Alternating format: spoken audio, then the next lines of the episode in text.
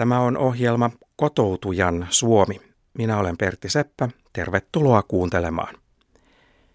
Meillä on tällä kertaa vieras EKsta eli Elinkeinoelämän keskusliitosta.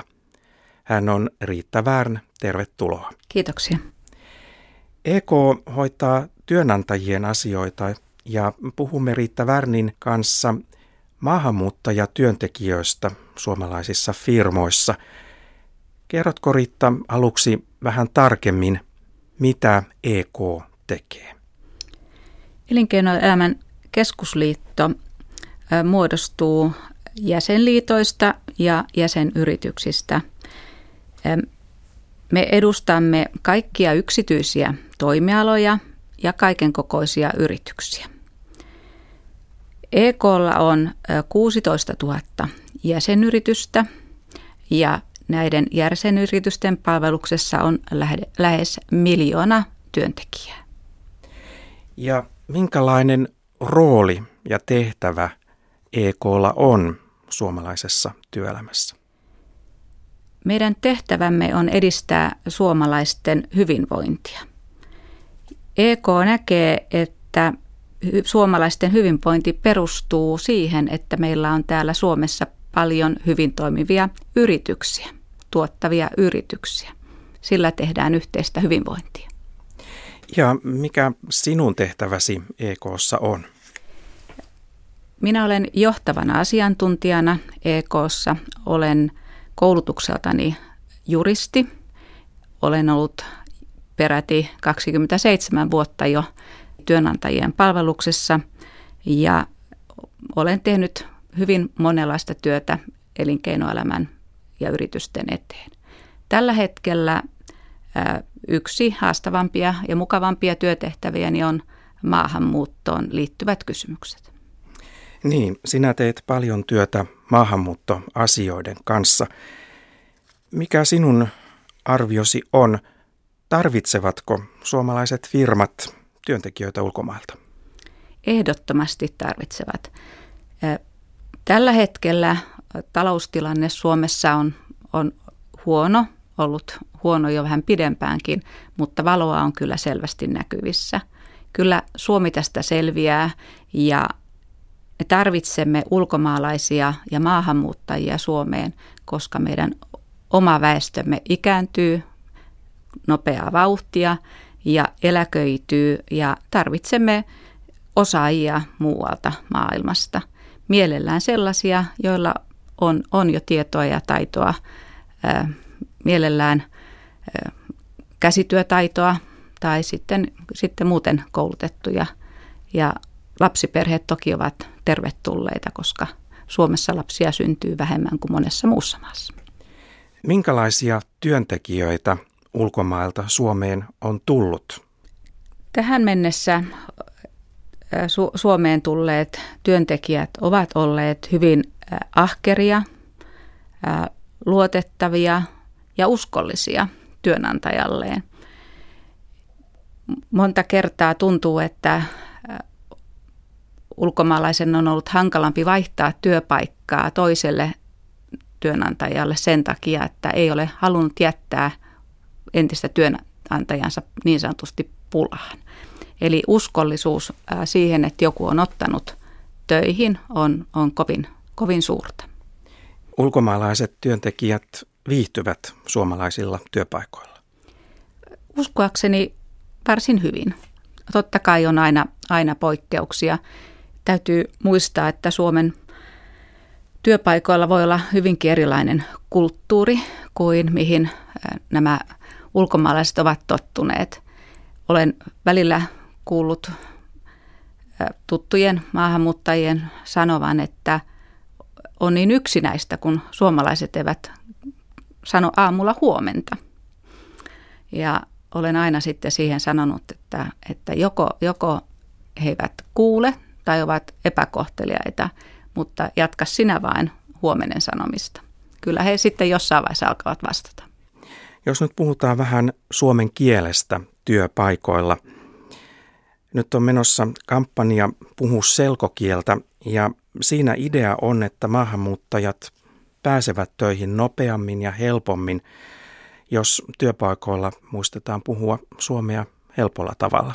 Mitä mieltä sinä olet, vaativatko suomalaiset joskus ulkomaalaisilta työntekijöiltä vähän liian hyvää suomen taitoa ennen kuin työelämään todella pääsee? Usein käy niin, että vaaditaan liian hyvää kielitaitoa. Huonommallakin kielitaidolla kyllä pärjää, varsinkin palveluammateissa ja ammateissa, joissa ei tarvitse välttämättä kirjoittaa mitään. Niin suullinen, suullinen kielitaito riittää ihan, ihan hyvin. Se, mitä suomalaisten täytyisi muistaa, on, on se, että puhua myös sitten suomea ja pyrkiä puhumaan selkeästi. Liian usein kuulee, että suomalainen siirtyy käyttämään vaikka englantia ulkomaalaisen kanssa. Henkilön, joka kuitenkin haluaisi käyttää sitä suomen kieltä, jota hän on alkanut pikkuhiljaa oppimaan. Eli kyllä meidän suomalaisten täytyy muistaa kiinnittää huomiota siihen, että kun ulkomaalainen pyrkii puhumaan suomea, me myös vastaamme suomeksi ja tarpeeksi hitaasti ja vaikka selitämme sitten muutaman kerran, että mitä haluamme sanoa. Ja ehkä ulkomaalaisenkin olisi hyvä muistaa välillä sitten sanoa, että nyt minä en ymmärtänyt, voitko sanoa uudestaan, vaikka hitaammin. Monta kertaa työn tekeminen yhdessä on se paras kotouttaja ja paras kielen opiskelupaikka. Eli työpaikalla sen kielen oppii kaikista parhaiten siellä työnteon yhteydessä, siellä kahvitauoilla ja normaalissa kanssakäymisessä työkavereiden kanssa. Eli jos ei silloin ala puhumaan sitä suomen kieltä, niin ei sitä sitten oikein muuallakaan opi. Osaavatko suomalaiset firmat ottaa huomioon työntekijät, joille suomen kieli ja suomalainen kulttuuri on uutta? Sanoisin, että yhä enenemässä määrin yritykset ovat alkaneet ymmärtää, että monikulttuurisen työyhteisön johtaminen on hieman erilaista kuin sen perisuomalaisen työyhteisön johtaminen.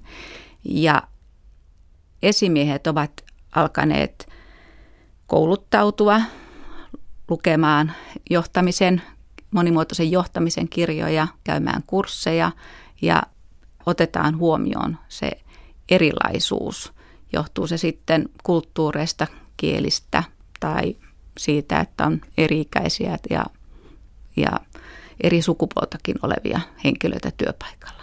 Mikähän on sellainen ala, jossa ulkomaalaisiin työntekijöihin on totuttu jo hyvin?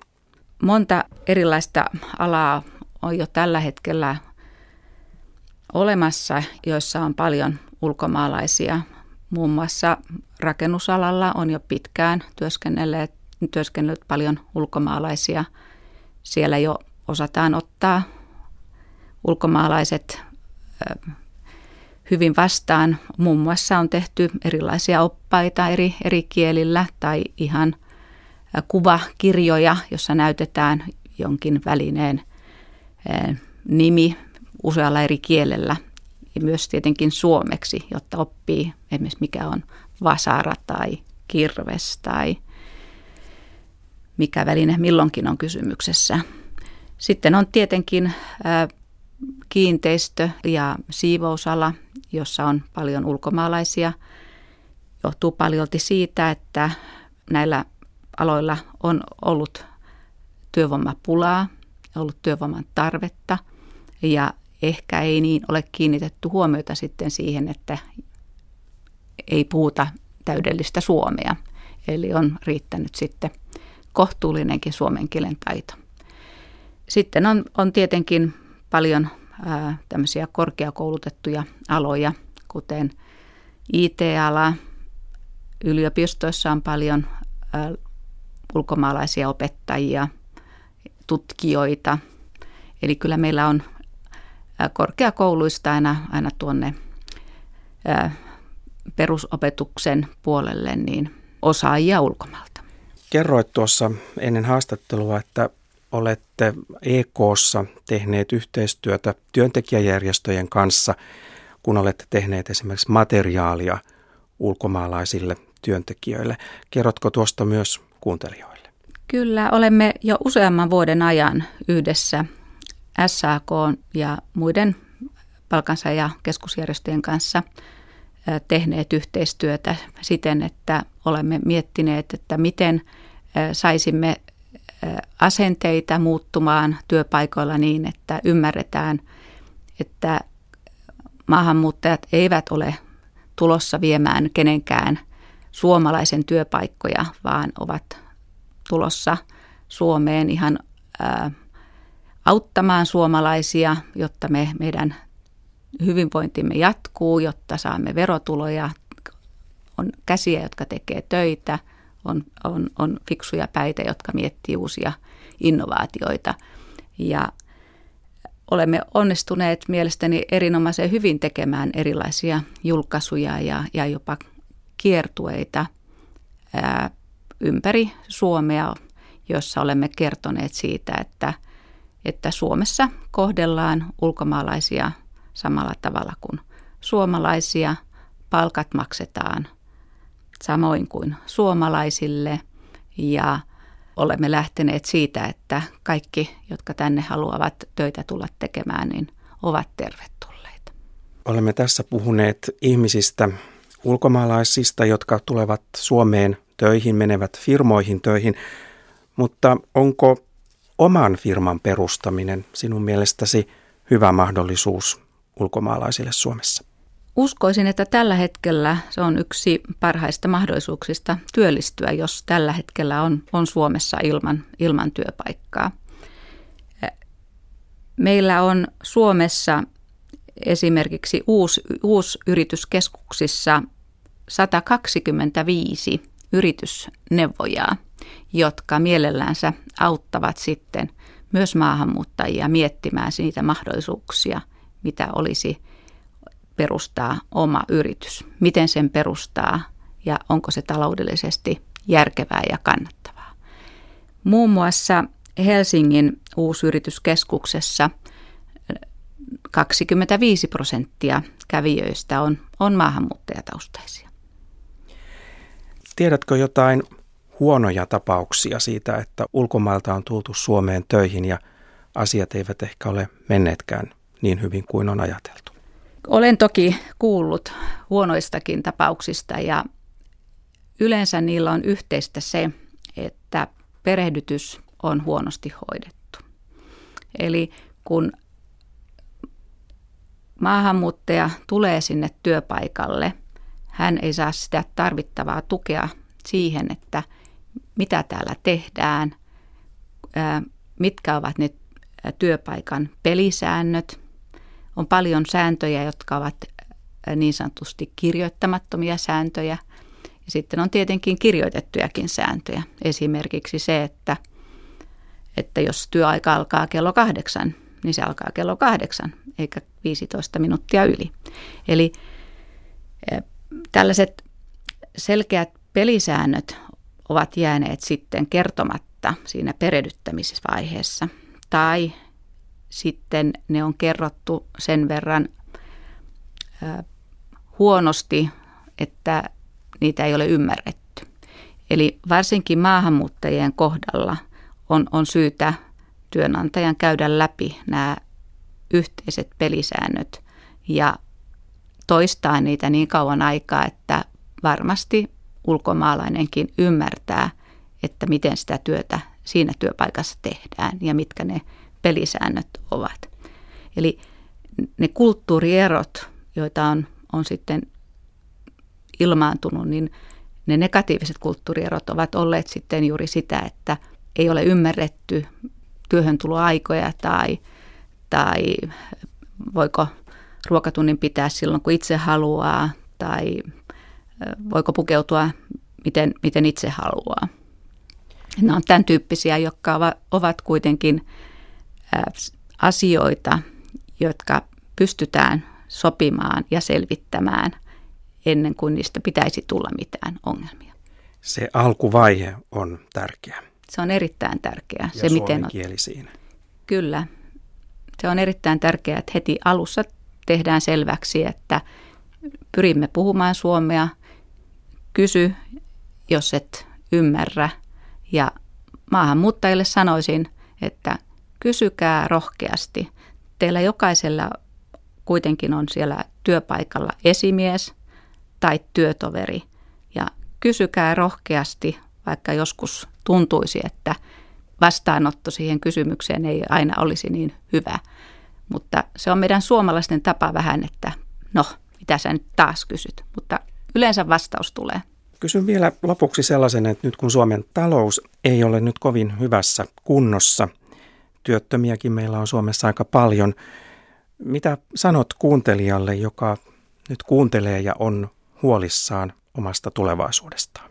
Minun näkemykseni on, että tästä kyllä noustaan. Eli kyllä Suomen talous tästä lähtee nousuun. Nyt on ollut pitkään taantumaa, mutta kyllä Suomi pärjää ja töitä tulee Suomessa olemaan jatkossakin. Silloin kun ei ole sitä työpaikkaa, niin on hyvä muistaa, että kouluttautuu, yrittää opiskella jotakin lisää tai jotakin uutta, että siinä vaiheessa, kun sitten taas työpaikkoja enemmän avautuu, niin on niin sanotusti iskussa.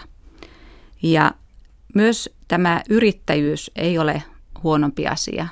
Katselee vähän ympärillensä ja miettii, että mitä minä osaan, mitä täällä Suomessa tarvittaisiin. Osaanko jotakin semmoista, mitä täällä Suomessa tarvittaisiin. Ja jos toteaa, että osaa, niin ei ole huono vaihtoehto lähteä myöskään yrittäjäksi. Perustaa oma firma. Perustaa oma firma, näin. Kiitos oikein paljon Riitta Väär. Kiitoksia.